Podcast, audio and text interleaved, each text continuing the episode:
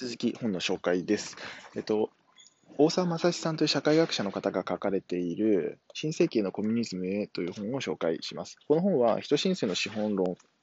とかとすごい親和性の高い本なんですけれども、まあ、現代社会への継承といいますか、あの問題点への投げかけっていう感じですね。で、この本の特に面白いのが、えー、とすごい例えというか、秀逸なんですよね。で、その中でも、現代社会の今の現状っていうのを、死を宣告される前の5段階っていう段階が、キューブラ・ロスって方が提唱されているんですけれども、それになぞらえて、あの、温めてるんですよ。どういう5段階かっていうと、死を宣告されると、まずはじめに否認をして、で、その後、